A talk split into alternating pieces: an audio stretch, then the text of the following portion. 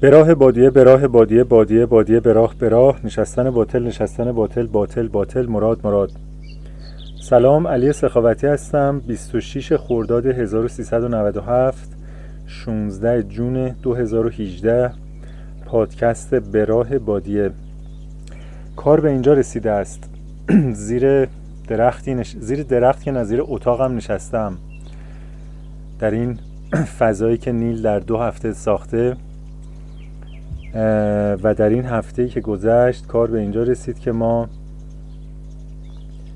ساختن توالت اوتدور که نیل بهش میگه اوتدور شتر بعضی وقتا البته اسم اصلیش اوتدور واشینگ بلاکه به خاطر اینکه یک سینک داره. یه قسمت ماشین لباسشویی رو گذاشتیم. یک دوش و یک توالت کمپوست. که به اصرار نیل تصمیم بر این شد که زمین رو بکنیم. زمین به قدری سخت بود که با مته برقی یه چیزی حدود یکی دو ساعت جون کندیم و تونستیم شاید 60 به عمق 60 سانتی متر زمین رو بکنیم. بین گودالی که کندیم و صندلی توالت یه بشکه پلاستیکی رو دو طرفش رو بریدیم و گذاشتیم که صندلی قسمت چوبی صندلی توالت کثیف خیس آلوده نشه و یه مقدارم جلوی حشرات رو بگیره. که البته الان نیل معتقده که اشتباه کرده و با ایده من بیشتر موافقه که می‌تونستیم یه سطل بذاریم زیر صندلی توالت و هر از گاهی خالیش بکنیم. همون مدلی که من توی آلمان دیده بودم. در هر صورت بعد از راه افتادن این سیستم که متصل که, مت... که شامل متصل کردن لوله سینک شیر دوش جدید به همون بشکه آب 60 لیتری که داشتیم ولی با یه پمپ جدید اتوماتیک که وقتی فشار آب توی لوله ها به اندازه کافی هست خودکار قطع میشه. upgrade شدیم به این حالت که هر زمانی که دلمون بخواد به شرطی که توی بشکه آب باشه می‌تونیم دستمون رو توی سینک بشوریم ظرفا رو توی سینک بشوریم دوش بگیریم و نیازی به متصل کردن و جدا کردن سیم باتری پمپ نیست. توی این دو هفته دو هفته یا 16 روزی که من اینجام در این زندگی off-grid یا off-grid این بزرگترین پیشرفتی بوده که در کیفیت زندگی ما حاصل شده و داشتن یک شیر در ارتفاع 80 90 سانتی که ازش آب بیاد چیز نعمت خیلی خیلی بزرگیه. البته بماند که در این مدت من استانداردام به شکل رادیکالی هر روز پایینتر و پایینتر میاد. من سعی می‌کردم یا هنوزم سعی می‌کنم که حداقل بعد از بازی کردن با این سگی که اسمش نونوکه دستمو بشورم. ولی خب بعدا دیدم که نیل که عمدتا آشپزی رو انجام میده و من غذا نمیپزم اینجا به خاطر اینکه معمولا آشپزی داخل کاروان که محل زندگی نیل و زنش انجام میشه و من هنوز اونقدر راحت نیستم یا اونا هنوز اینقدر راحت نیستن که من برم اونجا آشپزی بکنم؟ و البته منم زیاد آشپزی بلد نیستم و اونا خیلی آشپزی بلدن. همین عوامل دست به دست هم دیگه بده که نیل آشپزی بکنه. و در این مدت دو هفته که اینجا هستم حتی یک بار هم من ندیدم که نیل دستاشو بشوره. بعد از دستشویی رفتن بعد از بازی کردن با سگ چرا بعد از بعد از اینکه از سر کار برمیگردیم به خاطر اینکه با آهن کار سر و کار داریم و خیلی دیگه بیش از اندازه دستامون کثیفه دستاشو میشوره. ولی قبل از آشپزی من هرگز ندیدم که دستاشو بشوره. و منم نمی‌تونم بهش بگم که هی نیل برو دستاشو بشور می‌خوای بزنی به مواد غذایی. نتیجتا من هم خیلی حساسیتی نسبت به شستن دستای خودم ندارم به خاطر اینکه می‌دونم خیلی تغییر زیادی توی زندگیم ایجاد نمی‌کنه. در حین ساختن این واش بلاک یا آوتساید شتر من متوجه شدم که مهارت های خیلی پیش پا افتاده ای که بهشون افتخار می‌کردم مثل بریدن چوب مثل پیچ بستن مثل رنده کردن به شکل تحقیرآمیزی غلطه و نیل تک تک اینا رو گهگداری که می‌بینه من چجوری این کار رو انجام میدم اصلاح می‌کنه. بماند که حالا کارهای پیشرفته تر مثل استفاده از اره عمودی یا اره افق اره برقی یا جوشکاری که داستان خودش داره. کسی که از چهارده سالگی توی مکانیکی باباش کار کرده. چندین سال توی استرالیا کار ساختمونی می‌کرده و چند شیش سالم توی منچستر کار بازسازی خونه انجام می‌داده و ساخت furniture لوکس برای آپارتمان های خیلی high class. بجز اینکه مهارت استفاده از هر جور ابزاری رو داره و هر قسمت از خونه سازی رو در حد استادی بلده لوله کشی، سیم کشی کار با آهن، چوب، نقاشی. علاوه بر این مهارت دقت و کیر خاصی هم داره که یک کار رو به بهترین نحو ممکن انجام بده. اگرچه بعضی وقتا مثلا دیگه وقتی داریم یه توالت آوتدور می‌سازیم دیگه یه جاهای خودش یه ضرب مسئله رو از یه نفر شنیده بود نقل می‌کرد که This is not a switch switch. This is not a Swiss watch. این یه ساعت سوئیسی نیست. وقتی نیل میگه این This is not a Swiss watch یعنی مثلا 90 درصد پرفکشن انجام شده اون 10 درصد آخر رو بیخیال میشه. همون اوایل که اومده بودم اینجا یه کفیه یه تریلی داره که کفیشو می‌خواست برای تریلری که داره برای خونهش می‌سازه می‌خواست استفاده کنه بعد به این نتیجه رسیده که نمیشه. الان این کفیه تریلی روبروی کارگاهش افتاده داره خاک می‌خوره. یه بار به من گفتش که یه صفحه چه می‌دونم ده سانت در چهارده سانت از گوشه یکی از این پایه های یا صفحه هایی که یا ستون هایی که این رو نگه می داشت ببرم با فرز. کار بسیار سختی بود چون با فرز بزرگ باید می بریدم و صفحه قطرش زیاد بود و جای بددستی هم بود. گوشه دو تا قوطی زخیم یه صفحه جوش داده شده بود که من باید یه, مرب... یه مستطیل از اون صفحه رو می بریدم گفت این سفر رو من لازم دارم با این ببار. خلاصه بعد از یه نیم ساعت یه ساعتی کلنجار رفتن من این سفر رو بریدم و یه چیزی حدود نیم میلیمتر یکی از گوشه هاش کوچیکتر شده بود و گونیا نبود. و بعد از اینکه این سفر رو بریدم گفتش که یه ذره باهاش این ورانور این ورانور کرد و ور رفت و بعدم یه بهانه آورد که نه این این به درد کارم نمی‌خوره ببخشید اشتباه کرد معذرت خواهی هم کرد. که آره ببخشید این این این نمیشه از این استفاده کرد. ولی همون شب اعتراف کرد که می‌خواسته منو تست بکنه که ببینه من چقدر مهارت دارم با با ابزار مختلف کار بکنم و به من گفتش که این تست رو پاس کردم و سربلند ازش بیرون اومدم.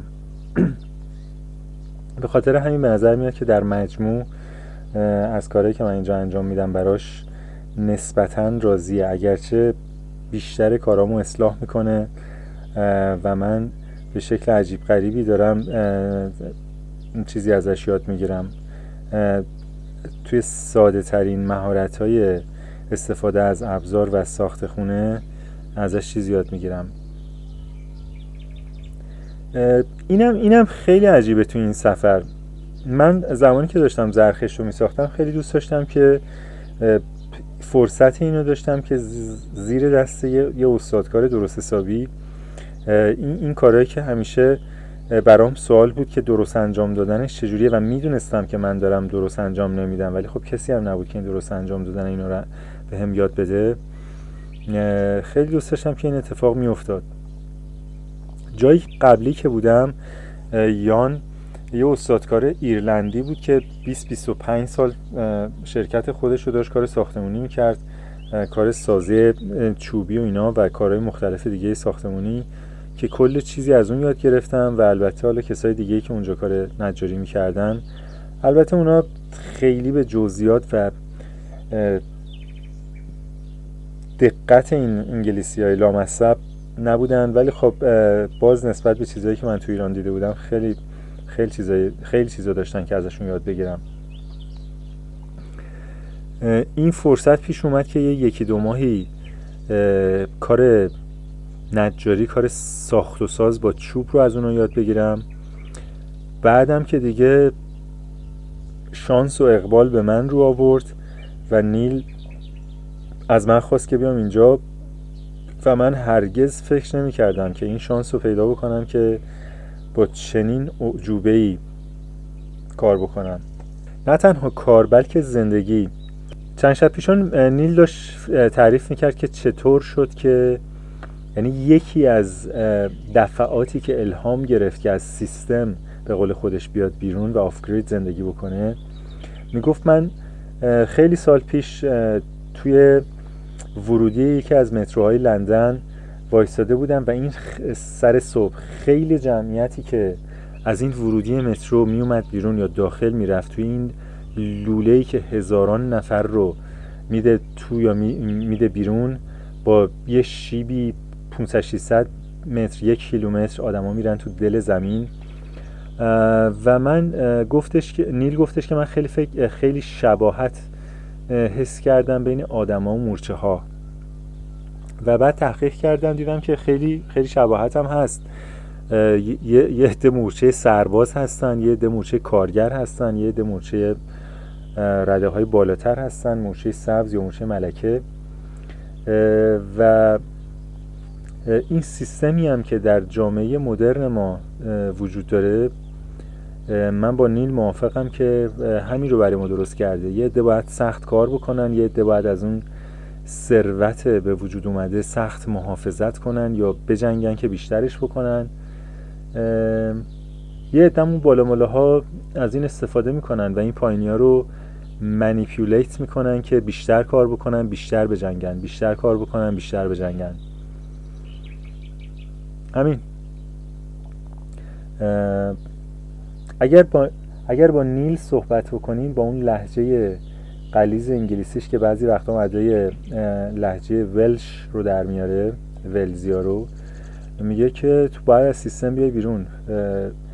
و من توی من من خیلی کمپینگ رفته بودم توی ایران.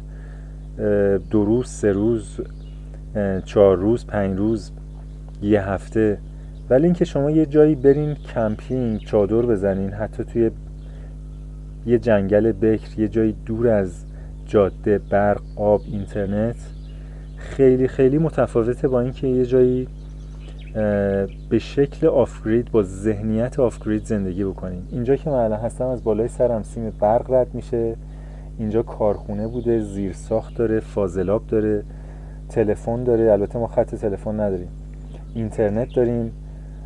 چه می‌دونم امروز توی این روستا یه فستیوال صدای موسیقی زنده داره میاد. البته من یه ساعت دو ساعت پیش رفتم اونجا یه مقداری از اون برنامه رو نگاه کردم.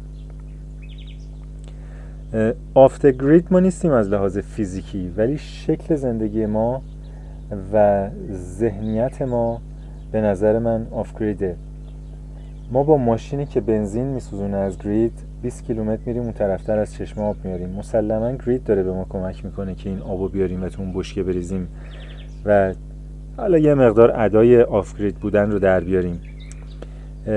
این مهم نیست. مهم اینه که وقتی شما می‌دونی که 60 لیتر آب داری برای اینکه دوش بگیری برای اینکه ظرف بشوری برای اینکه دستتو بشوری نگاهت به زندگی عوض میشه. وقتی آفگرید زندگی می‌کنی کمتر حس می‌کنی حداقل کمتر حس می‌کنی که یه سیستمی هست که تو توش زندانی هستی. من نمیگم این, این زندگی آزادی مطلق به همراه میاره و شما کلا از هر قید و بندی رها میشین. ولی چیزای احمقانه که توسط یه سیستم که سر و تهش مشخص نیست و مشخص نیست که چه کسی کنترل این سیستم رو به عهده داره کمتر روی شما تاثیر می‌ذاره. مثلا یه بحثی با نیل داشتیم سر کرم ضد آفتاب. نیل سالهاست که کایت سرفینگ می‌کنه لب ساحل زندگی می‌کنه. اینجام که هست عمدتا تیشرت نمیپوشه و با یه شلوار کوتاه یا یه مایو میچرخه. پوستش مثل چرم میمونه. ولی من باهاش موافقم که میگه کرم ضد آفتاب توسط یه سری شرکت تولید میشه. و این شرکت ها خیلی طبیعی اولین کسی رو که اسپانسر بکنن متخصص های پوست و دانشگاه های پزشکی که متخصص های پوست اونجا درس می‌خونن باشه. و طبیعیه که هر متخصص پوستی که شما بیش برین توصیه بکنه که نزدن کرم ضد آفتاب و رفتن زیر آفتاب. بدون کرم ضد آفتاب سرطانزاست مثل, مثل بقیه توصیه هایی که پزشکای دیگه دارن. مثل, مثل هر توصیه دیگه که از هر چیز دیگه ای میاد. خوردن فلان چیز خوبه نخوردن فلان چیز خوبه. همه اینا سرش سرچشمش به یه سیستمی می‌رسه که یه چیزی رو می‌خواد به یه جماعتی به اون مرچه های کارگر که از صبح تا شب کار می‌کنن بفروشه. مسلمه که شما سالها که پشت میز نشستین لباس پوشیدین تنتون آفتاب نیده وقتی مثل من برین لب ساحل 6 ساعت آفتاب بگیرین آفتاب, آفتاب سوخته میشین. آفتاب میسوزونه پوست شما رو. نیل معتقده که بدن شما آماده نیست برای چون این آفتاب گرفتنی. باید کم کم عادتش بدین. و این, این تمرین رو من اینجا کردم. کم کم از لباسم کم کردم. و قسمت هایی از دست و پاهام دو سه درجه تیره تر شده. و حالا امکانم داره سرطان پوست بگیرم چند سال دیگه. کی می‌دونه؟ ولی من کاملا با منطقش موافقم که کرم ضد آفتاب که قیمت نجومی داره. حالا بسته به اینکه چه برندی و با چه درجه بخرین. این از یه سیستم میاد. هر جایی که کوکاکولا هست ساختمون سازی در داخل شهر هست ماشین هست چه می‌دونم هر چیزی که بابتش شما باید کار بکنین 170 ساعت در ماه 180 ساعت در ماه و پول بپردازین این, این یه سیستمیه که می‌خواد مرشه های کارگر رو کنترل بکنه. حالا نمی‌دونم راست یا دروغ یا چه حقیقت داره. میگه که یه عده آدم توی انگلستان شروع کردن که شناسنامهشون رو پست می‌کنن به دولت و پس میدن. میگن ما ما نمی ما شناسنامه نمی‌خوایم هیچ این یه قراردادی رو به شکل ناخودآگاه بین کسی که به دنیا میاد و دولت میبنده که اون آدم متحد میشه یه سری کاری رو برای سیستم بکنه یه سری وظایفی بر عهدهش قرار می‌گیره. و آدما این رو نمی‌خوان میگن چه لزومی داره که ما اصلا یه دولتی داشته باشیم یه کسی بالای سر ما باشه که به ما بگه چیکار بکن چیکار نکن و چه حق و حقوقی داری چه وظایفی داری چیکار باید بکنیم. من زیر این آسمون آزاد به دنیا اومدم و نمی‌خوام به هیچ کسی پاسخگو باشم. البته حالا اونم یه اکستریمیه که می‌گفت در این حال دولت هم داره یه قوانینی رو وضع می‌کنه که آدما نتونن این کارو بکنن. در هر صورت آفگرید رفتن مزایای زیادی به همراه داره. اولا که شما از نگرانی کمبود آب بحران آب و تمام این داستانهایی که توی ایران هست و عمدتا هم به خاطر سیستماتیک مصرف کردن آب در یک رفاه کاذبیه که ملت با شلنگ آب همه چیز رو میشورن اتفاق افتاده. و حالا خیلی عوامل دیگه من نمی‌خوام ساده سازی بکنم یه مسئله پیچیده رو. ولی اگر شما بتونید با یه بشکه 50 لیتری آب سه روز زندگی بکنین یا یه هفته زندگی بکنین من فکر می‌کنم در بیشتر نقاط ایران حتی در نقاط کم آب ایران اموراتتون میگذره. اگر شما یاد بگیرین که با یه مساله ساده برای خودتون یه خونه بسازین مشکل مسکن که دولت های متوالی تلاش می‌کنن حلش بکنن برای شما حل میشه و نیازی نیست که عمرتون رو اختصاص بدین به اینکه پول جمع بکنین که یه آپارتمان پیزوری که توسط ابلهترین احمقترین و نادانترین انسانهای جامعه ما ساخته میشن که کوچکترین اهمیتی به کیفیت کارشون و به دانششون و به مهارت ساخته سازشون نمیدن ساخته میشه. نیازی نیست سرمایه یک عمرتون رو بدین. یا آپارتمان 60 متری توی تهران کرج چه می‌دونم تبریز رشت کاشان بخرین. خودتون می‌تونین یه خونه کوچیک بسازین. مشکل مسکنتون حل میشه مشکل آب حل میشه و احتمالا مشکل شغلتون هم حل میشه. به خاطر اینکه اگه با یه همچین سبک زندگی شغل سیستماتیک شغلی که سیستم به شما میده و آخر ماه به شما حقوق میده نیاز ندارین. البته که به این راحتی ها نیست. مسلما یه نفر پیدا میشه در کامنت می نویسه که ایران فرق می‌کنه. این, این کارا رو تو ایران نمیشه کرد. هر کسی نمی‌تونه این کارا رو بکنه. دانش تاینی هاوس هنوز تو ایران بومی سازی نشده. آقای دکتر فلانی که از دانش یکی از دانشگاه آفگرید دنیا دکترای خونه سازی و زندگی آفگریدش رو گرفته داره توی روی بومی سازی دانش آفگرید برای ایران کار می‌کنه و به زودی ما می‌تونیم یه طرح ملی آفگرید و تاینی هاوس داشته باشیم.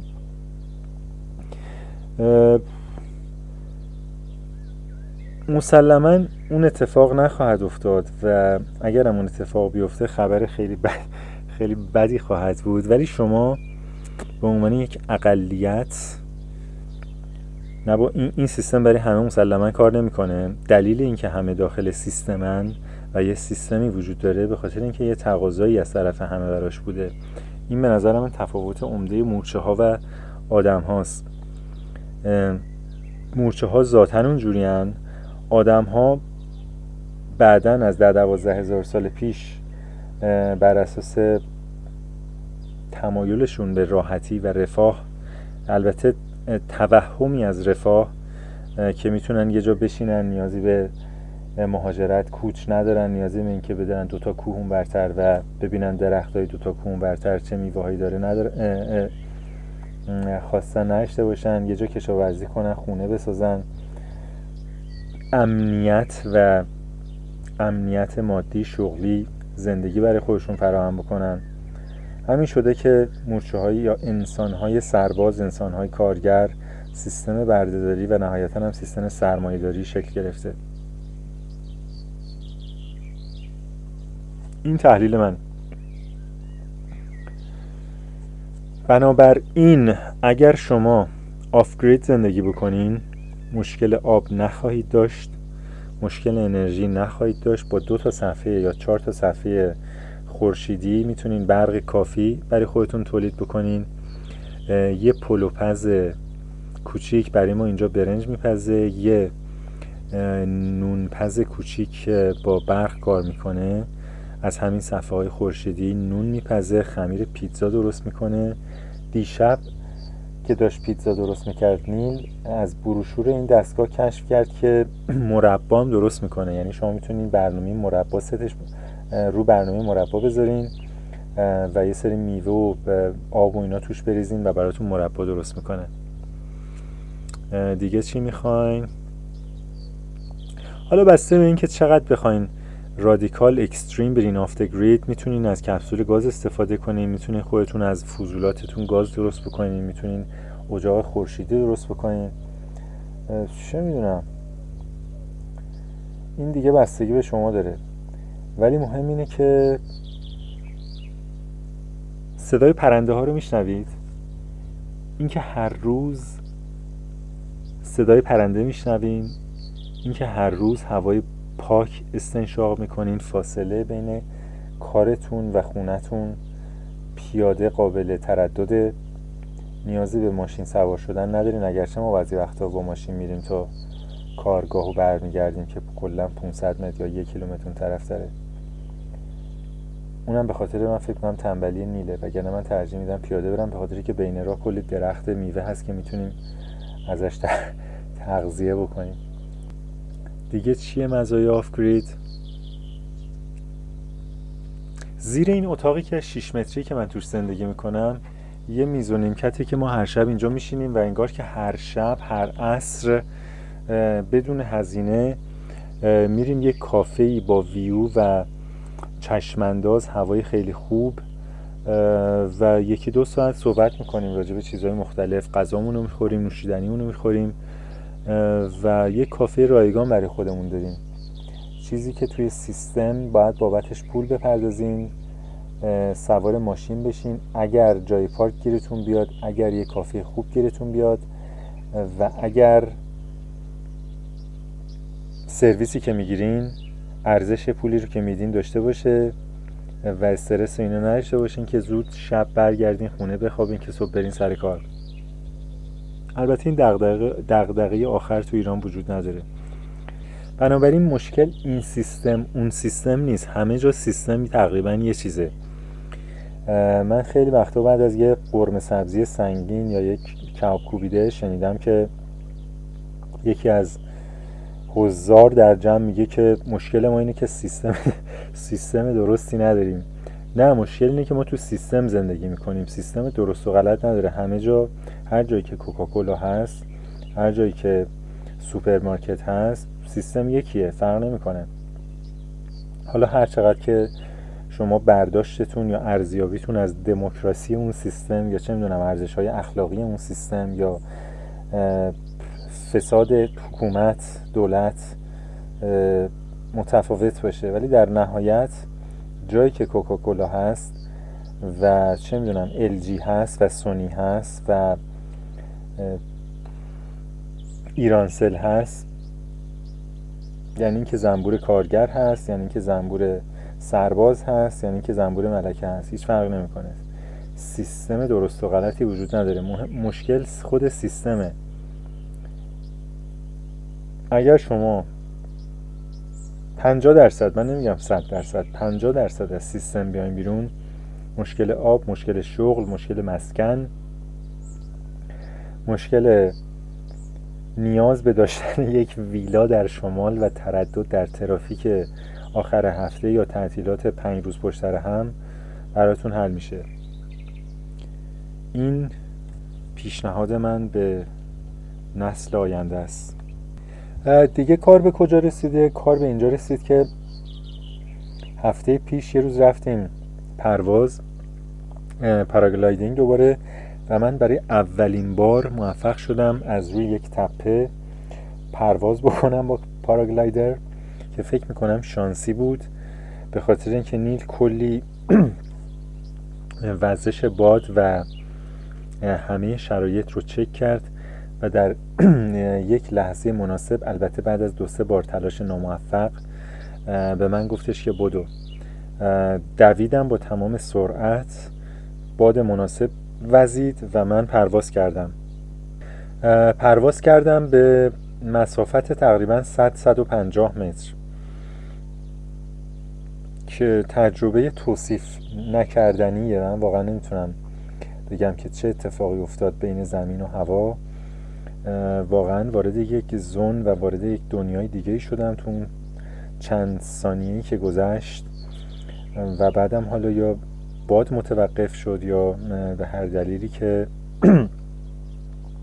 من اومدم پایین و مجبور شدم که ترمز پاراگلایدر رو بگیرم و دستمو بیارم پایین که پاراگلایدر به شکل صحیحی بیاد پایین. یکی دو بارم بعد از اون پرواز تلاش کردم که موفقیت آمیز نبود. و از اون به بعد هنوز دیگه نرفتیم که پرواز بکنیم. یه بارم خیلی هوا خوب بود و با نیل نیل می‌خواست با تیم تیم همون مردیه که شبیه همینگویه می‌خواست با هم می‌خواستن با همدیگه سپید فلای بکنن. رفتیم سوپات. سوپات شهر کوچیکیه که تلسیج داره و از ارتفاع 900 متری پرواز می‌کنن وقتی ما رسیدیم تیم هنوز, تیم هنوز نرسیده بود. و نیل که خیلی عجله داشت پرواز بکنه رفت بالا. من پایین موندم و یه, یه, ساعتی گذشت. تیم اومد یه خوشوبشی کردیم و چترش رو پهن کرد که با یک روتین خیلی دقیقی می‌خواست چترش رو آماده بکنه یا بالش رو آماده بکنه برای پرواز. در حین صحبت با تیم بودم که نیل از اون بالا به اصطلاح یه بالی رو دیدم و ظرف دو سه دقیقه اومد پایین. بین زمین و هوا تیم دمپایی های نیل رو دید. نیل یادش رفته بود که کفشاشو ببره و با همون دمپایی که رفته بود بالا پریده بود. تصور بکنید یه نفر با یه بالی که 70 80 کیلومتر در ساعت پرواز می‌کنه و برای اینکه شما شروع بکنید به پرواز باید یه مسافتی رو با حد اکثر سرعتی که می‌تونین بدوین با با دمپایی این کار کرده بود و از اون بالا با دمپایی چجوری؟ دمپایی از پشت دمپایی لا انگشتی از پشت در نیومده بود من نمی‌دونم. بعد از اینکه اومد پایین وقتی وقتی یه کار خیلی خطرناک می‌کنه میگه that was a sketch that was super sketchy. وقتی میگه was super sketchy یعنی که یه, یه فاصله به مو بین مرگ و زندگی بوده. ولی این اصلا نمی‌دونم تو کلش چیه. خیلی خرابه کلش. یه یه رو 20 دقیقه منتظر تیم موند که تیم بالش رو آماده بکنه. و در نهایت تیم بهش گفت ببین من من یه روتین خاص خودم رو دارم و این روتین برای من کار می‌کنه. تو برو, تو برو اگه می‌خوای پرواز کنی تو برو. نیل دوباره رفت بالا دوباره اومد پایین و تیم هنوز داشت با یک روتین عجیب غریبی و با دقت میلیمتری این بالش رو آماده, آماده می‌کرد. در حینی که داشت این کارو می‌کرد به من گفتش که علی من یه درسی توی زندگیم یاد گرفتم. و اونم اینه که هرگز و هرگز به کسی اجازه نده که بهت فشار وارد بکنه که سریعتر از اون چیزی که می‌خوای یه کاری رو انجام بدی. و من که خوب به این فکر کردم دیدم که چقدر من این درس رو در حداقل 7 سال گذشته زندگیم رعایت نکردم و چقدر این می‌تونه به آدم کمک بکنه. و چقدر نیل به نظر میاد که مصممه که این, این اصل رو تو زندگیش رعایت بکنه. هرگز و هرگز اجازه نده که کسی بهت فشار وارد بکنه که سریعتر یا کنتر از چیزی که می‌خوای یه کاری رو انجام بدی. یه درس دیگه هم همون دفعه اول که نیل تیم رو دیدم به من گفت. گفتش که من تنها سفر می‌کنم و همیشه تنها سفر بکن. به خاطر اینکه زمانی که تنها سفر می‌کنی تو امکان داره بخوای بری و همراهت بخوای بخواد وایسه و ویترین یه مغازه رو نگاه بکنه. چقدر چقدر مثالی که زد رادیکال بود. یعنی نگفتش که مثلا تو امکان داره بخوای بری شهر A و همراهت بخواد بره شهر B. در حد وایسادن و نگاه کردن به یه ویترین رو بر نمیتابه. و دلیل دیگه ای که آورد اینه که گفت وقتی تنها هستی آدمای غریبه میان باهات و باهات هم صحبت میشن باهات دوست میشن. ولی وقتی با دوست نفر دیگه هستی اینا به نگاه می‌کنن میگن خب تو نیازی به همراه نداری تو همراه داری دیگه. دوست جدید پیدا نمی‌کنی با آدم جدید آشنا نمیشی با فرهنگ جدید به همون ترتیب خیلی تماس پیدا نمی‌کنی. بنابراین سال هاست که تیم تنها سفر می‌کنه و هرگز هم اجازه نمیده به کسی که بهش فشار وارد بکنه در تغییر سرعت. دفعه بعدی نیل یعنی دفعه سوم که نیل می‌خواست پرواز بکنه تیم و نیل تیم بالش آماده بود. تیم و نیل با همدیگه رفتن بالا. نیل اومد پایین. ما یه نیم ساعت یه ساعتی هم پایین منتظر بودیم. هنوز اثری از تیم نبود. به خاطر که تیم ساعت ها بعضی وقتا میشینه به خاطر اینکه منتظر میشه شرایط باد شرایط ابرا همه چیز اونجوری که می‌خواد پرفکت باشه و پرواز بکنه. و اگر هم این شرایط به وجود نیاد برمیگرده پایین و پرواز نمی‌کنه. به خاطر همین هم است که افتخار می‌کنه دو هزار آره دو هزار پرواز انجام داده. از سال 1973 skydiving کرده. چندین مقام skydiving داره و هیچ وقت هم جون خودش رو به خطر ننداخته و همیشه از پرواز لذت برده به جای اینکه برای خودش دردسر درست بکنه. تعریف می‌کرد که موقعی که پاراگلایدینگ می‌کنه اون بالا پرنده هایی رو که میان نزدیکش میشن به پرنده ها نگاه می‌کنه پرنده ها سرشون رو کج می‌کنن و بهش خیره میشن. ابرا رو می‌بینه حشرات رو می‌بینه. چه می‌دونم خونه ها و روستاهایی رو که از بالا ازشون رد میشه نگاه می‌کنه.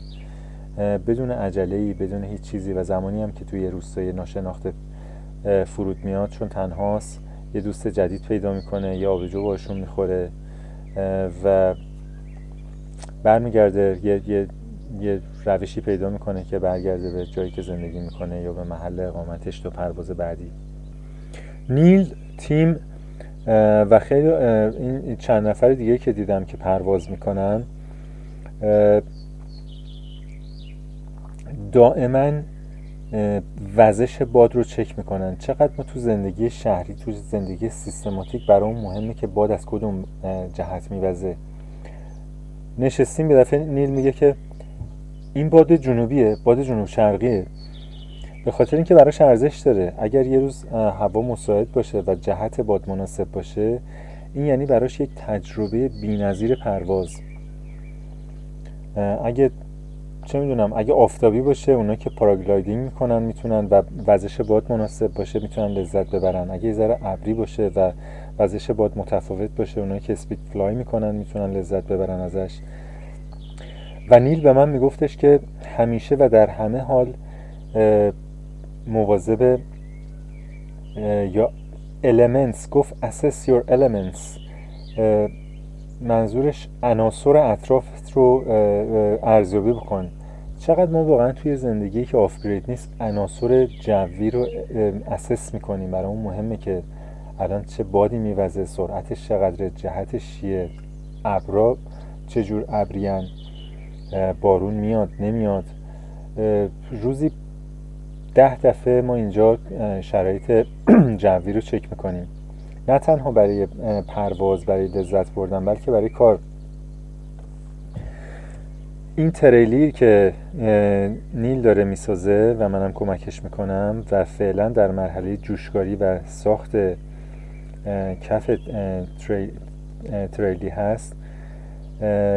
و کارگام به دلیل اینکه کوچیکه و کل تریلی توش جا نمیشه مجبوریم که بعضی وقتا برای کار اینو از کارگاه بیاریم بیرون و دوباره ببریم توی کارگاه. اگر هوا بارونی باشه ما نمی‌تونیم اینو بیاریم بیرون به خاطر اینکه خیلی مهمه که این بارون نخوره و زنگ نزنه. جایی رو که نیل می‌خواد جوش بده به قدری با سنباده برقی تمیز می‌کنه که برق می‌زنه. یعنی روش میشه غذا خورد. به این حد تمیز. از دستای نیل تنها جایی که بهداشت رو رعایت می‌کنه موقع جوشکاریه. سیمجوش حتما باید برگرده به کاروان یا کرون و رطوبت نبینه. با این درجه از دقت مهمه که هوا آفتابی بارونی ابری اگر یک روز آفتابی اگه دو روز آفتابی دیگه داشته باشیم ما می‌تونیم ساخت این تریلی رو تقریبا تمام بکنیم. به خاطر اینکه تو این 7 روزی که گذشت ای فریم یعنی اون مثلثی که وصل میشه به ماشینی که تریلی رو می‌کشه یا خونه رو می‌کشه جوشکاریش تموم شد. یه مقدار از سوراخکاریش هم امروز انجام داد که توهج یا اون قسمت خیلی ظریفی رو که خریده و وصل میشه به اون ماسماسکی که پشت ماشین هست و تریلی رو می‌کشه اون رو روش پیچ و مهره می‌کنه. محورهای تریلی یا اکسل های تریلی رو امروز که 85 کیلو بود با بدبختی بلند کردیم و گذاشتیم روی تریلی که جاهاش رو سوراخ بکنیم که پیچ و مهره بشه. و بعد bracing ladder یا نردبونی که چه می‌دونم ترجمه فارسی bracing چی میشه؟ خرپا؟ فکر کنم میشه خرپا. یه, یه, یه نوع سازه است که یا قسمتی از سازه است یا تکنیک سازه است که کمک می‌کنه جلوگیری می‌کنه از خم شدن و منحنی شدن یا تکون خوردن تریلی جلوی flex ش رو می‌گیره اصطلاحا. اون, اون رو جوشکاریش رو تموم کرد و حالا فقط لازمه که دو سه روز آفتابی باشه که تریلی رو بتونیم بیرون اون ladder bracing رو به اضافه ای فریم جوش بدیم به بدنه اصلی تریلر و محورها رو پیچ و مهره بکنیم توهج رو پیچ و مهره بکنیم رنگ بکنیم. نزدیک دیویست دیویست دیویست و پنجاه یورو رنگ و یک جور آیقی که اسمش سیم سیلر هست. سیم سیلر کمک می‌کنه که تمام درز این قطعات آهن که به همدیگه جوش داده شدن رو سیل می‌کنه ضد آب می‌کنه. بعد از اینکه اینا سیل میشه و کلی سنباده کاری خواهیم داشت توی روزهای آینده که کل تریلی رو که خدا می‌دونه چقدر آهنه برق بندازیم که نیل بتونه اینا رو رنگ بکنه با اسپری. بعد از همه این کارا به کمک فورکلیفت یا لیفت لیفترا که اصطلاحا تریلی رو می‌تونیم روی چرخاش برگردونیم. نزدیک 700 کیلو 700 800 کیلوه این رو روی چرخاش برگردونیم و بعد از اون دیگه می‌تونیم با ماشین نیل این رو تو بکنیم از سمت کارگاه به سالن بزرگی که یه 500 600 متر باش فاصله داره ولی برق و اینا نداره. نمی‌تونیم اونجا کار زیاد کار بکنیم. می‌تونیم بیاریمش اینجا زیر توی این سالن بذاریم که از بارون محفوظ بمونه و بعد دوباره ببریمش نزدیک کارگاه روش کار بکنیم. ولی بعد از اون دیگه داخل کارگاه جا نخواهد شد به خاطر اینکه ای فریم یه یک متری به طولش اضافه خواهد کرد. 8 متر خودشه با اون ای فریم احتمالا نزدیک 9 متر یا شاید هم با اون توهجی که جلوش نصب میشه بیشتر از 9 متر میشه. یه, یه پروژه عجیب و غریبیه. یعنی که یک نفر تنهایی تصمیم بگیره چیزی رو که یک کارخونه با کلی ادوات و با کلی زیرساخت و با کلی دانش مهندسی می‌سازه. البته خب نیل چندین سال بیشتر از 20 سال تجربه داره. تجربه مکانیکی تجربه خونه سازی تجربه مختلف. ولی خودش میگه که ساخت تریلی خارج از کامفورت زونش بوده و خیلی تحقیق کرده و هنوزم خیلی گیج می‌زنه و خیلی جاها نگران میشه که این کاری که داره می‌کنه درسته درست نیست. بعد از تریلی میگه که بقیه بقیه کار رو می‌تونه چشم بسته انجام بده و من واقعا حرفش رو قبول دارم. استادیش در حد در حد عجیب غریبیه. یعنی شاید تعداد آدمایی که در این حد استادی ساخت و ساز دارن خیلی نباشه تو دنیا.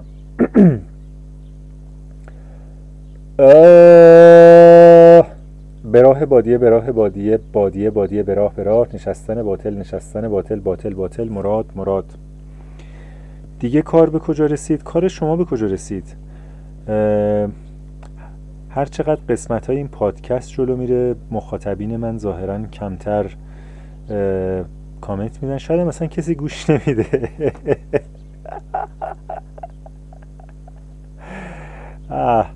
به قدری خسته کننده است که هیچ مخاطبی من ندارم. چون هیچ کامنتی دریافت نکردم. به هر صورت من حدس می‌زنم کار شما باید حدس بزنم.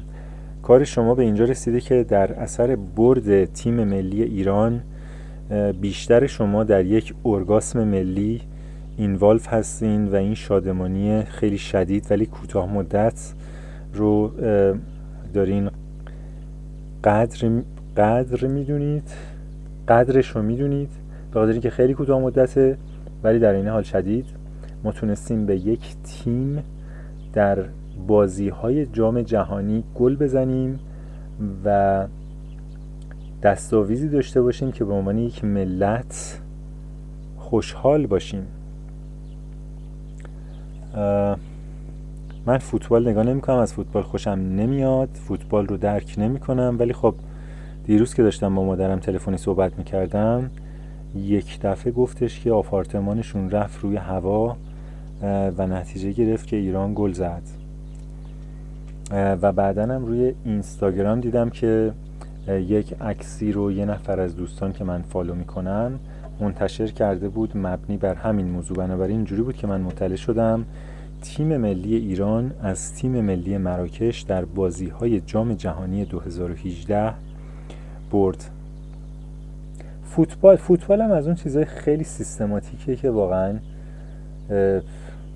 خیلی سیستم پشتشه. یعنی واقعا یکی از مصادیق و سمبل های بزرگ سیستمه که در کنار کوکاکولا همبرگر بانکداری آب لوله کشی زندگی در شهر مسکن شهری شغل دانشگاه مدرک دانشگاهی. دیگه چی؟ ازدواج. پزشکی نوین بیمارستان. آره فوتبال فوتبال رو میشه در هم ارز این چیزا دونست. در این حد سیستماتیک واقعا نمیشه باش شوخی کرد. دیگه کار به کجا رسید؟ ها من یک من یک حکم دیگه دادگاه گرفتم. حکم نفقه. و فهمیدم که نفقه با اجرت المثل فرق داره و نه تنها من بلکه وکیلم هم این موضوع رو نمی‌دونست. بذار این حکم رو براتون بخونم. پرونده کلاسه فلان شبه فلان خواهان خانم فلان خوانده آقای علی سخاوتی خواسته ها یک مطالبه نفقه دو مطالبه خسارت دادرسی دادگاه با بررسی محتویات پرونده ختم رسیدگی اعلام و به شرح آتی مبادرت به اصدار رأی می نماید اصدار اصلا این جمله درست از لحاظ دستوری دادگاه با بررسی محتویات پرونده ختم رسیدگی اعلام می نماید بله درست استار رو فقط من نمی‌دونم چیه. رأی دادگاه. در خصوص دادخواست خانم فلان با وکالت فلان به طرفیت به طرفیت خانده آقای علی سخاوتی به خواسته مطالبه نفقه از تاریخ 2 لقایت تاریخ صدور حکم و خسارت دادرسی با عنایت به دادخواست تقدیمی و مدارک و مستندات ابرازی زوجه و با توجه به اظهارات وکیل مشار الیها در جلسه دادرسی و اینکه خوانده با وصف ابلاغ در جلسه حاضر نگردیده چون, چون در حال زندگی آفگرید و ساخت تاینی هاوس بوده و دفاعی در قبال دعوی مطروحه به عمل نیاورده و نظر به اینکه در عقد دائم نفقه زن به عهده شوهر است و در ما نحنفیه و, و در ما نحنفیه وکیل صدور حکم مستحق دریافت نفقه تشخیص می‌دهد و بر این اساس حسب ضرورت مراتب این حکم نسبت به حکم قبلی می‌تونم بگم کلمات پیچیده تری درش به کار رفته. ضرورت مراتب را ضرورت مراتب را به کارشناسی ارجاع نمود که نظریه کارشناسی مسون از اعتراض مدلل طرفین باقی مانده است. علاهازا نظر به مراتب مذکوره دادگاه با ثابت دانستن دعوی زوجه مستندن به مواد 1206 1107 1106 1102 قانون مدنی و مادتین 519 و 515 قانون آینه دادرسی مدنی حکم بر محکومیت زوج. آقای علی سخاوتی به پرداخت نفقات. نفقات ایام زوجه از تاریخ 2 11 92 لقایت اسفند 93 ماهیانه 45 میلیون ریال و از 1 94 لقایت اسفند 94 ماهیانه 59 میلیون ریال. نه ببخشید. اون بود 4 میلیون و 500 هزار ریال این بود 5 میلیون و 900 هزار ریال. 450 هزار تومان ماهی 500 590 هزار تومان. و از یک یک 95 لقایت اسفند اسفند 95 ماهیانه 6 میلیون و 700 هزار ریال و از یک یک 96 لقایت اسفند 96 ماهیانه 7 میلیون و 300 هزار ریال. تورم رو اصلا نمیشه شوخی گرفت. و از یک یک 97 لقایت 9 9 3 97 تاریخ صدور حکم ماهیانه 8 میلیون ریال و نیز به پرداخت مبلغ 5 میلیون و 910 هزار ریال بابت هزینه دادرسی و به پرداخت مبلغ یک میلیون و 700 هزار ریال بابت دستمزد کارشناس و چهار میلیون ریال حق الوکاله وکیل وفق تعرفه قانونی در حق زوجه صادر می نماید ضمنا صدور اجراییه منوط به تودیع مابقی هزینه دادرسی توسط خواهان می باشد این رأی حضوری بوده و ظرف 20 روز قابل اعتراض در محاکم تجدید نظر مرکز استان تهران می باشد رئیس شعبه فلان دادگاه فلان.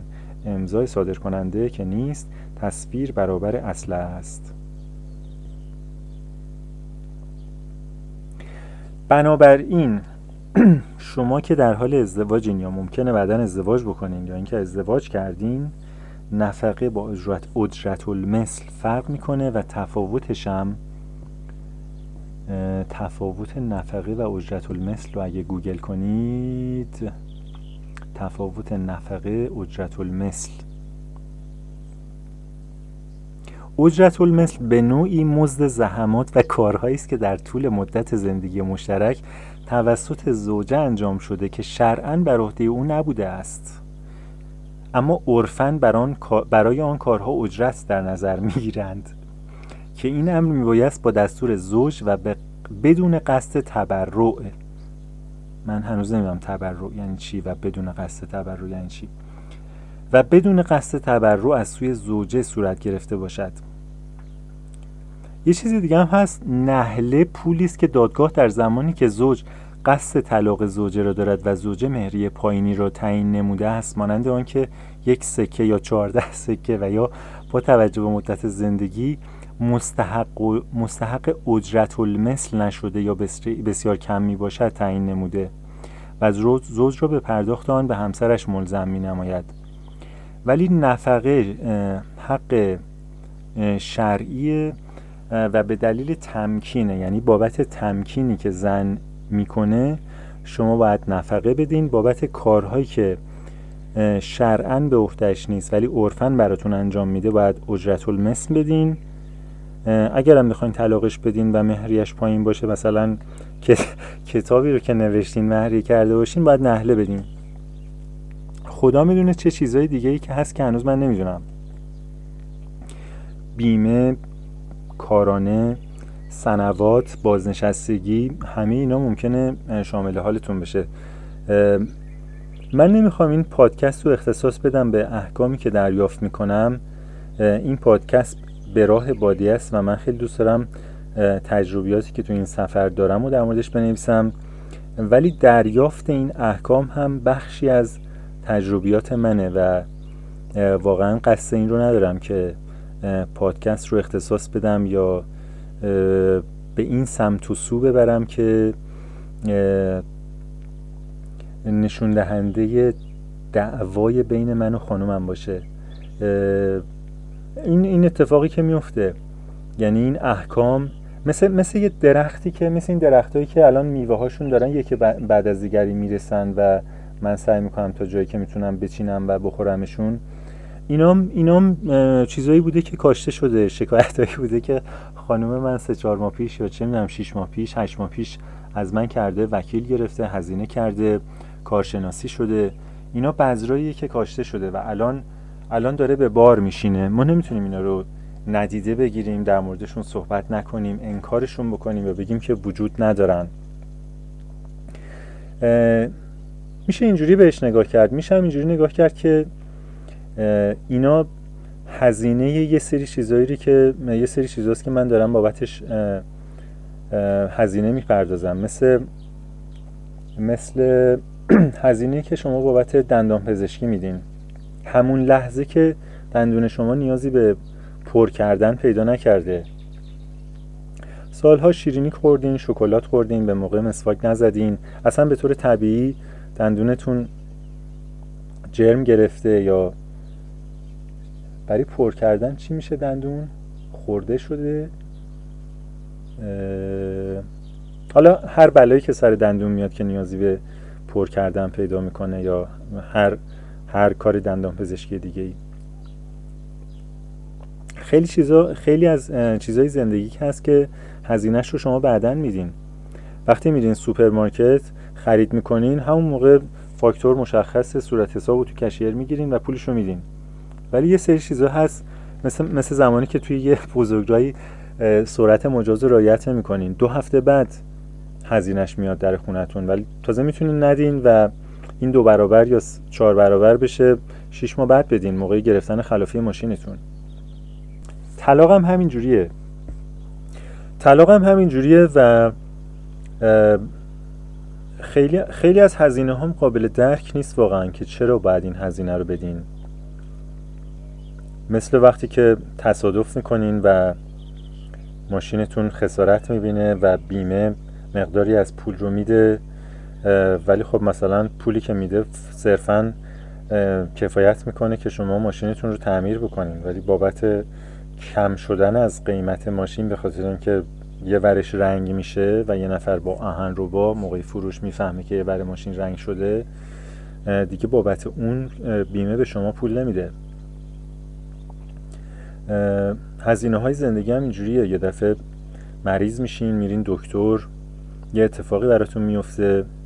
نمی‌تونین تحلیل بکنین که کجا کجای زندگی شما چه چیزی رو به دست آوردین که یا چه چیزهایی رو به دست آوردین 6 سال پیش یا 5 سال پیش که الان باید هزینه هزینه دادرسی دادگاه بپردازین.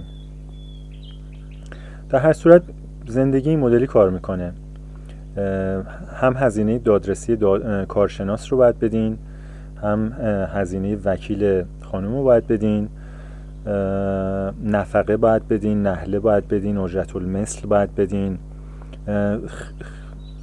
هزینه داره زندگی. ولی واقعا برای خانومام این هزینه رو داره. این این این, صرفا البته اونا آره دیگه ببین منتها شاید هزینه ها به ریال به ریال ترجمه نمیشه. یعنی خانم باید تمکین بکنه. شاید خیلی وقتا نخواد تمکین بکنه ولی قانون شرعا و عرفا بهش میگه که باید تمکین بکنه. اگه نکنه نفقه شامل حالش نمیشه. یه سری کارهایی رو حتی با وجودی که شرع ازش نمی‌خواد ولی به شکل عرفی وظیفشه. مثلا اینکه شما غذای مورد علاقتون قرمه سبزیه.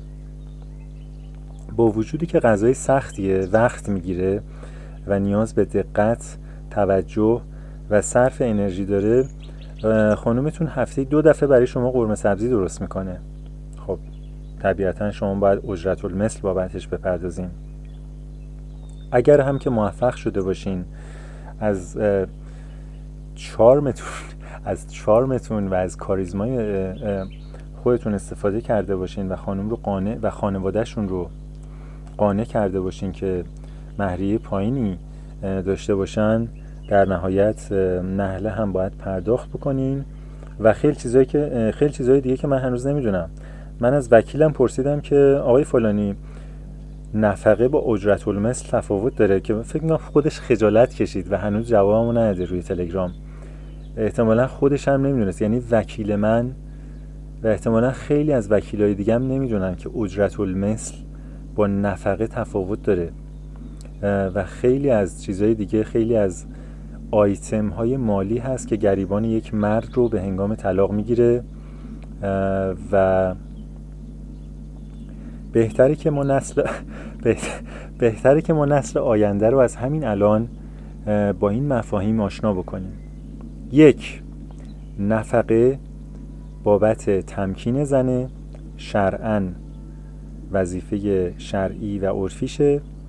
اجرت المثل وظیفه عرفیشه ولی شرعی نیست. خیلی کمتر از نفقه است. خیلی شامل حال تورم نمیشه مثل نفقه. همونجوری که اعداد و ارقام رو براتون خوندم.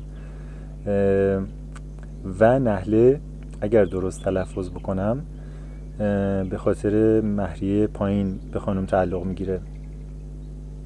و آیتم های دیگه که در هفته های آینده و در قسمت های پادکست به ترتیب گرفتن احکام دادگاه من به اطلاع شما میرسونم و بابت آموزش غلط یا اطلاع رسانی نادرست در قسمت قبلی که اجرت المثل رو با نفقه اشتباه گرفتم از مخاطبینم معذرت می‌خوام. دیگه کار به کجا رسید؟ کار به اینجا رسید که من تلفنم رو گرفتم.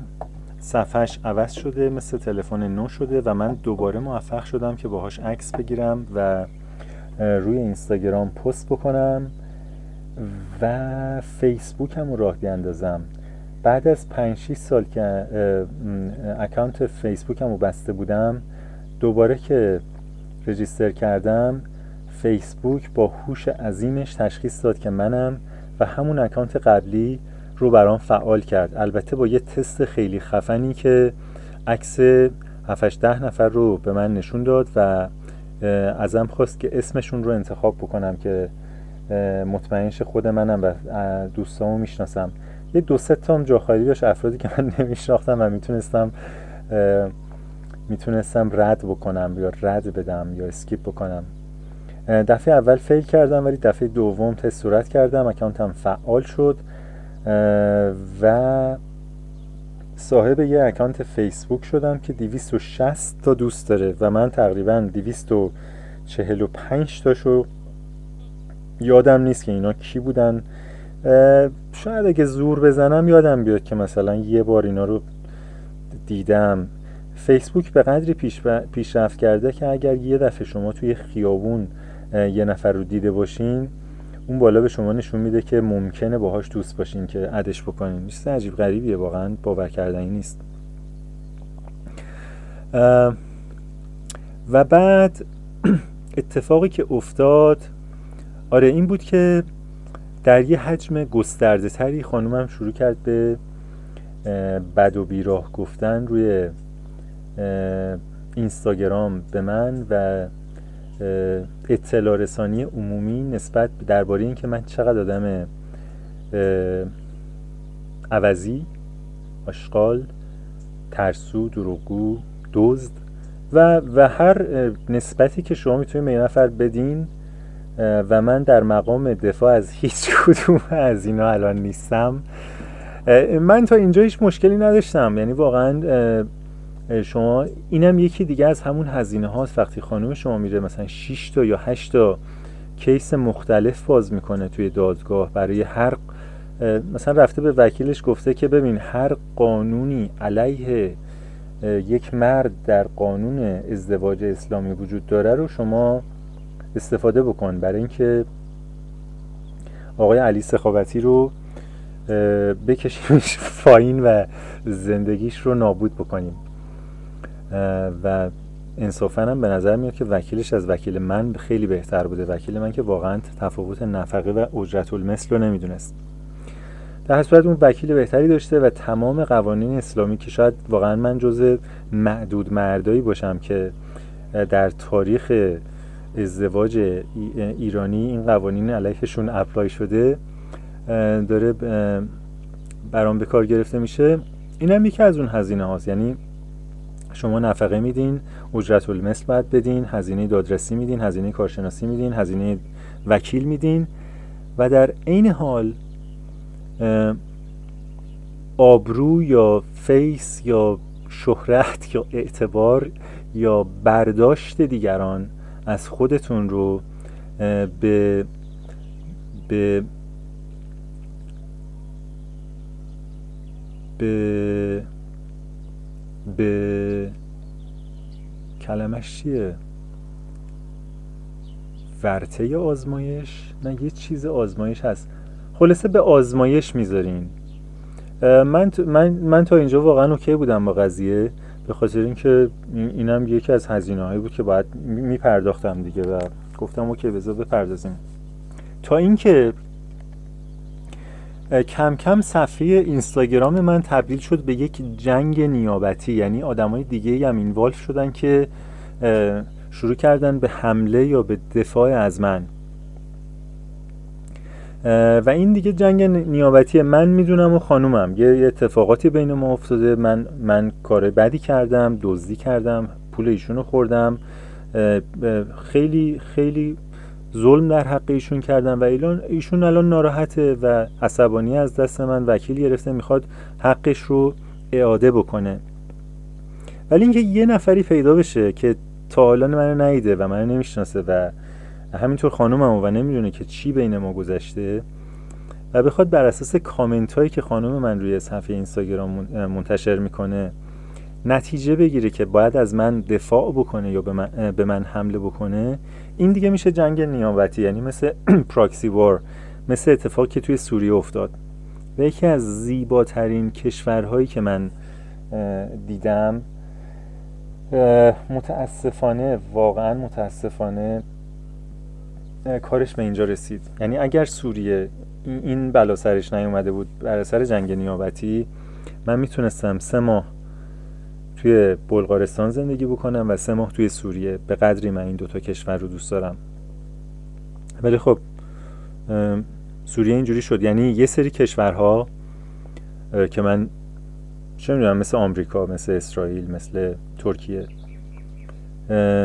می‌خوان مسائل یا مشکلاتشون رو با جنگ توی کشور دیگه ای حل بکنن. این میشه جنگ نیابتی. من هیچ چیزی از جنگ نیابتی یا سیاست و اینا نمی‌دونم. ولی این, این یه چیز ساده است یه ورژن ساده است که متوجه شدم از ماجرا. یه نفری هم که یه, یه مشکلی حالا با خودش با زندگیش با چه می‌دونم صبح پا میشه اصلا حالش خوب نیست. یا از یه چیزی ناراحت از یه چیزی میترسه.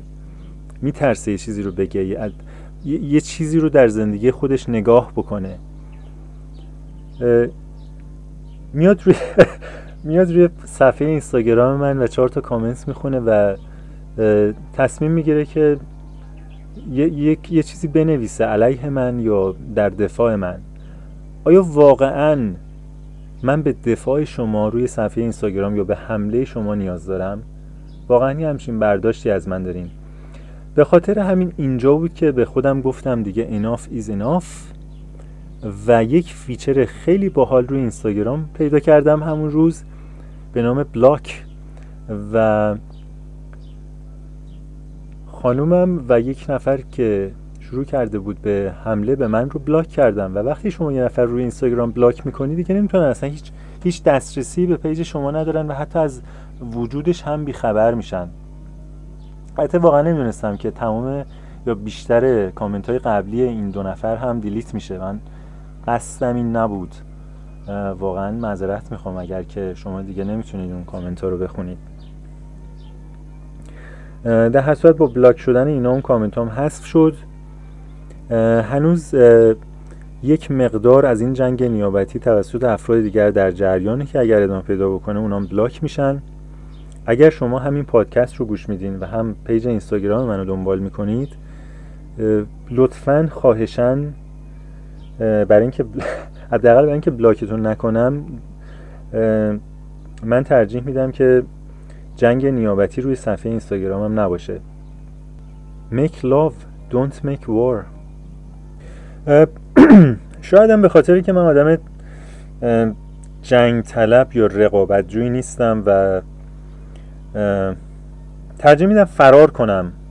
از مشکلات من ترجیح میدم فرار کنم. برم یه جای دیگه که مشکل نیست یا حداقل هنوز مشکل به وجود نیومده یا هزینهش رو بعدا بپردازم به جای اینکه مثل, مثل خیلی از آدمای عاقل بشینم فکر بکنم انتخاب درستی بکنم هزینم رو در آینده به حداقل برسونم. این روش زندگی منه. هزینم رو در آینده در نظر نمی‌گیرم معمولا زیاد میشه. در حال تصمیم های عجولانی می‌گیرم. زمانی هم که هزینه زیاد میشه فرار می‌کنم. وقتی که خیلی رابطه من و خانومم خیلی خیلی وخیم شده بود اوزا و یه روز در میون در مورد جدایی صحبت می‌کردیم یا دعوا می‌کردیم من یه مقدار سرچ کردم و یه صفحه یه وکیلی رو پیدا کردم توی امریکا که سه حالت رو برای جدایی توصیف کرده بود. حالت اول اینه که دو طرف بخوان وین وین برنده برنده از همدیگه جدا بشن. این بهترین حالته شما گفتگو می‌کنین و با گفتگو به نتیجه می‌رسین که به درد همدیگه نمی‌خورین و جدا میشین. حالت دوم که یه وکیل می‌تونه به شما کمک بکنه حالت برنده بازنده است. که یکی از طرفین می‌تونه برنده باشه.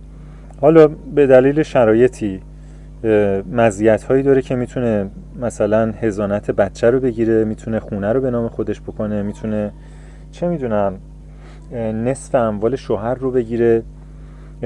و هدفش اینه وکیل می‌گیره طرف مقابلم وکیل می‌گیره و دو طرف همدیگه به نتیجه می‌رسن. حالت سوم بازنده بازنده است که یکی از طرفین به هر قیمتی که شده می‌خواد پدر طرف مقابل رو در بیاره. یعنی این جمله که من از خانومم شنیدم. و این, این وکیل خیلی حرفه که یه وکیل این حرف رو بزنه به خاطر که وکلا خب های معمولا شارلاتانی که معمولا نه همشون معمولا آدمای شارلاتانی هن که می‌خوان یه پولی رو اون وسط دعوا به جیب بزنن. این وکیل روی وبسایتش نوشته بود که اگر حس می‌کنین که طلا جدایی شما بازنده بازنده است و یکی از طرفین می‌خواد به هر قیمتی که شده طرف مقابل رو به خاک سیاه بشونه run for your life جونتون رو بردارین و فرار بکنین. و با الهام از گفته ایشون و با توجه به استراتژی استراتژی استراتژی همیشگی زندگی خودم که فرار رو برقرار در مقاطع مختلف ترجیح دادم و البته همیشم در کل این این جواب داده واسه من. ممکنه برای شما جواب نده ممکنه منطقی به نظر نرسه ممکنه کتابای سلف هلپی که خوندین اینو رد کنه. مثلا بگی که نه آقای سخاوتی باید, باید با مشکلات مبارزه کرد نباید فرار کرد. روش های مختلف برای افراد مختلف متفاوته. فرار برای من جواب داده اینی که فرار رو برقرار ترجیح دادم و الان در این روستای خوشاب و هوا در بلغارستان صدای پرنده ها رو میشنوم که احتمالا شما میشنوین چون خیلی بلنده و منم بیرون دارم این پادکست رو ضبط می‌کنم. یه مقدار از صدای موسیقی زندگی زنده که در این روستای پرزندگی بلغاری داره پخش میشه در مرکز روستا به گوش می‌رسه.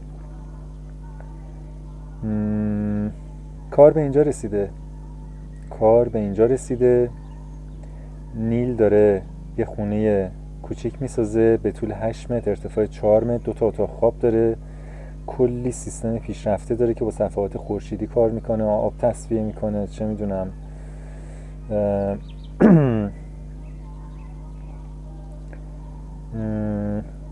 خانومش داره یه ماه دیگه تقریبا وضع حمل می‌کنه بچهشون رو می‌خوان تو همین محیط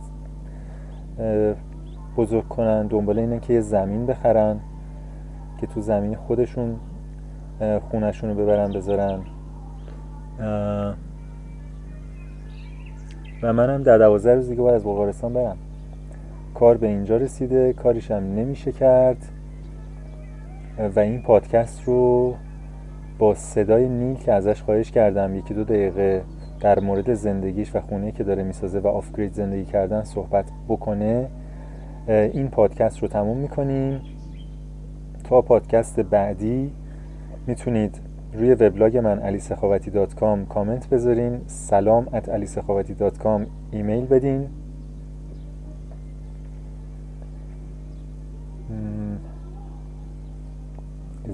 جی علی روی اینستاگرام عکسای این سفر رو می‌تونین دنبال بکنین.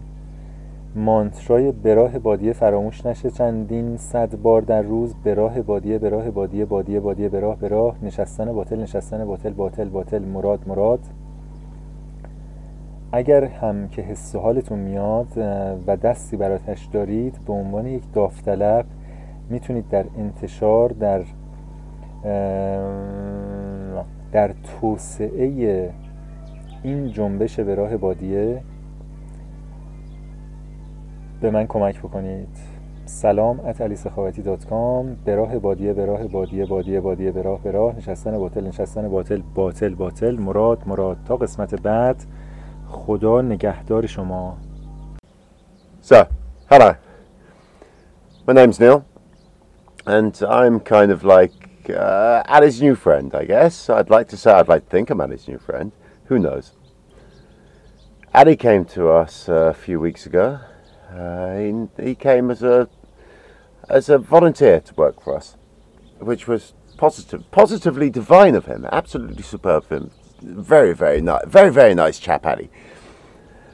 Uh, we were extremely concerned that probably most volunteers would be lunatics or, you know, extremely crazy people, and possibly not somebody you'd want to be living with in a caravan or in a caravan next to a tiny dove house where they're living. But as it turns out, Ali turned out to be an absolutely superb person and I believe a lifelong friend, which is nice. You know, it's, it's, it's a very nice thing to have to happen in your life is to meet people and to gel with them and to enjoy their company and them to enjoy your company. Ali's been an absolute diamond of help. Uh, I, I, let me just take a second to explain our life in this situation at the moment. Myself and my wife Vanya are expecting a child. We've been living off grid now for knocking on six years. Uh, we live in a caravan. Before that, we used to live in a motorhome. And in the summers, we teach kite surfing in Turkey. We have a kite surf school where we still live off grid. And in the winters, we live in Bulgaria in the mountains. And we also live off grid there. So, because we're having a baby, we decided our first thoughts were nothing to do with the baby so much. It was more to do with the wanting to upsize and to be more permanently off grid. Our original conception was to build a four wheel drive, go anywhere, uh, overlander motorhome. But the issue with this is that the, the cost is absolutely insane and obviously we you know we're living off grid so we don't have 150,000 or 100,000 euros to throw at something like this. So we had to find an alternative which worked much better for us. So we decided to build a tiny house on wheels first. Um, and we'd build a tiny house on wheels. This is the plan. We'd build a tiny house on wheels and sell it make a profit build another tiny house on wheels, sell it, make a profit, until we raise the capital to build our dream, which would be an overlander, which we can just drive anywhere, run on biofuel, be 100% off grid, suck water out of the rivers, and everything will be tickety boo. Absolutely sweet, no dramas, and in any event, we're 100% away and totally not reliant on governments, on the system, on the way things work, which is uh, insanely configured. So, anyway, back to the main thing. So, I'm building this tiny house and I'm in the point of constructing the trailer. And it got to the point where the weights were so impossible for me to deal with that I needed a second person, and not only a second person, a forklift, the winches which I don't have, uh, many other many other complications. So I advertised on Workaware and was extremely lucky enough to find Ali, who very, very kindly responded to my message and said, Yes, I'll come, which was absolutely superb. And turned out not to be a weirdo, turned out to be an absolute beautiful, genuine guy. So the long and the short of it is, I don't want him to leave. I'd like him to stay. If only his visa would allow him to do that, then I'm sure he would continue to build the tiny house with me from the start to the finish, all done and dusted. Now, on a slightly different note, Tiny House building rocks. It's fucking brilliant. The Tiny House Club is fucking epic. It just goes off and off and off every fucking day, innit? See ya.